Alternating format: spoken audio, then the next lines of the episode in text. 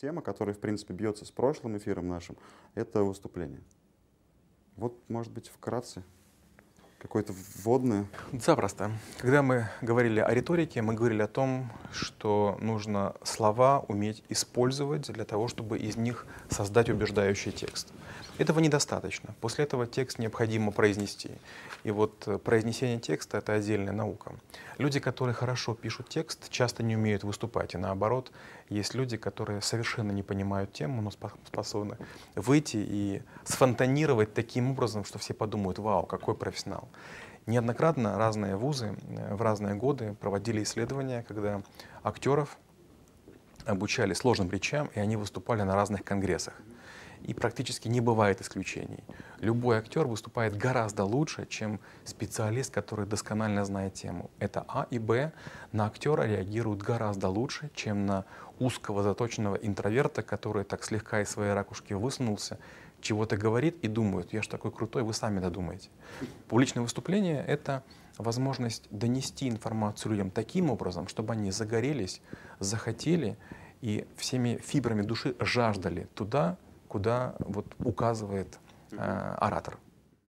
Какие упражнения порекомендуете? Вот человек делает, у меня всегда вот первые шаги, когда человек не понимает, но хочет этому научиться.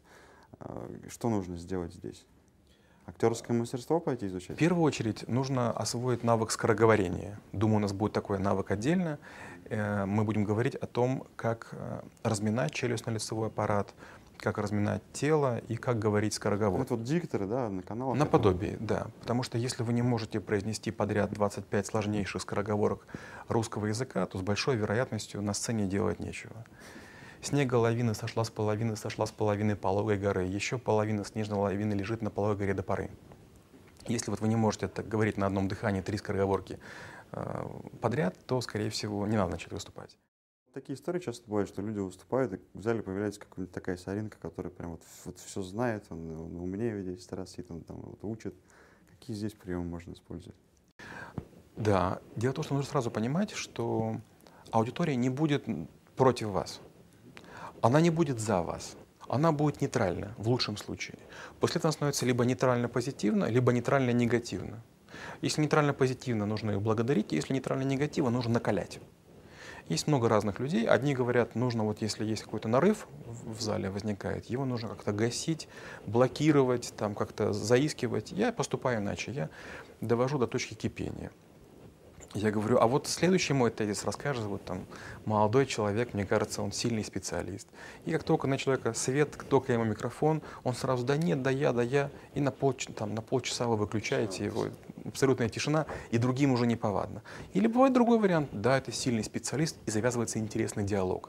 Публика обычно ревет. Ведь дело в том, что во время выступления мы же играем роль. Нет плохого или хорошего. Есть некие роли, и все понимают, что есть личности, а есть роли. И когда начина... Роль того специалиста, какую информацию доносишь. Да, и начинается когда фехтование, там, я тебя уколю, ты меня, это гораздо интереснее, чем постный рассказ. Актерское мастерство, сколько примерно, насколько важность в процентном соотношении вот в выступлениях? Я бы сказал, наверное, процентов пятьдесят пять это актерское мастерство. Да. Почему? Первое, это наш род. В зависимости от того, из какого региона мы. Угу. У нас есть разные особенности. Некоторые говорят и, допустим, букву Е и И растягивают. Угу. Обратите внимание, как разговаривают, скажем, дикторы Первого канала. Они говорят, как будто бы их нет. У них лицо неподвижно, у них тело неподвижно. И у них работает только маленькая вот эта вот часть. Угу.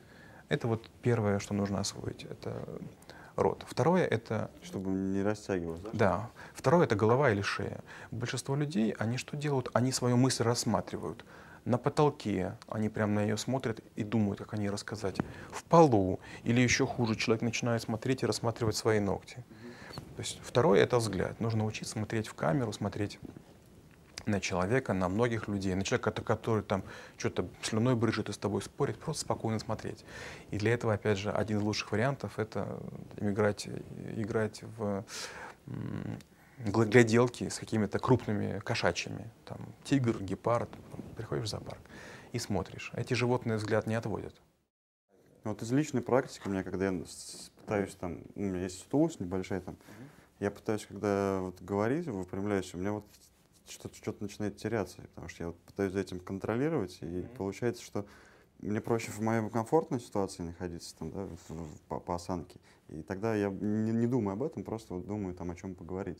А когда я пытаюсь вот контролировать это все, я о чем говорить меньше начинаю думать. То есть получается такой некий момент, что за три-четыре упражнения, не знаю, вряд ли это получится.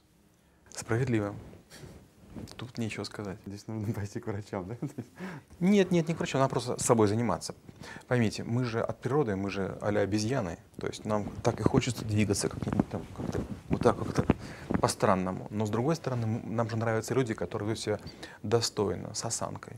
То есть с одной стороны мы тяготеем быть естественными, а с другой стороны нам нравятся люди, которые показывают породу. И вот порода — это вот как раз в первую очередь осанка, в первую очередь это спина.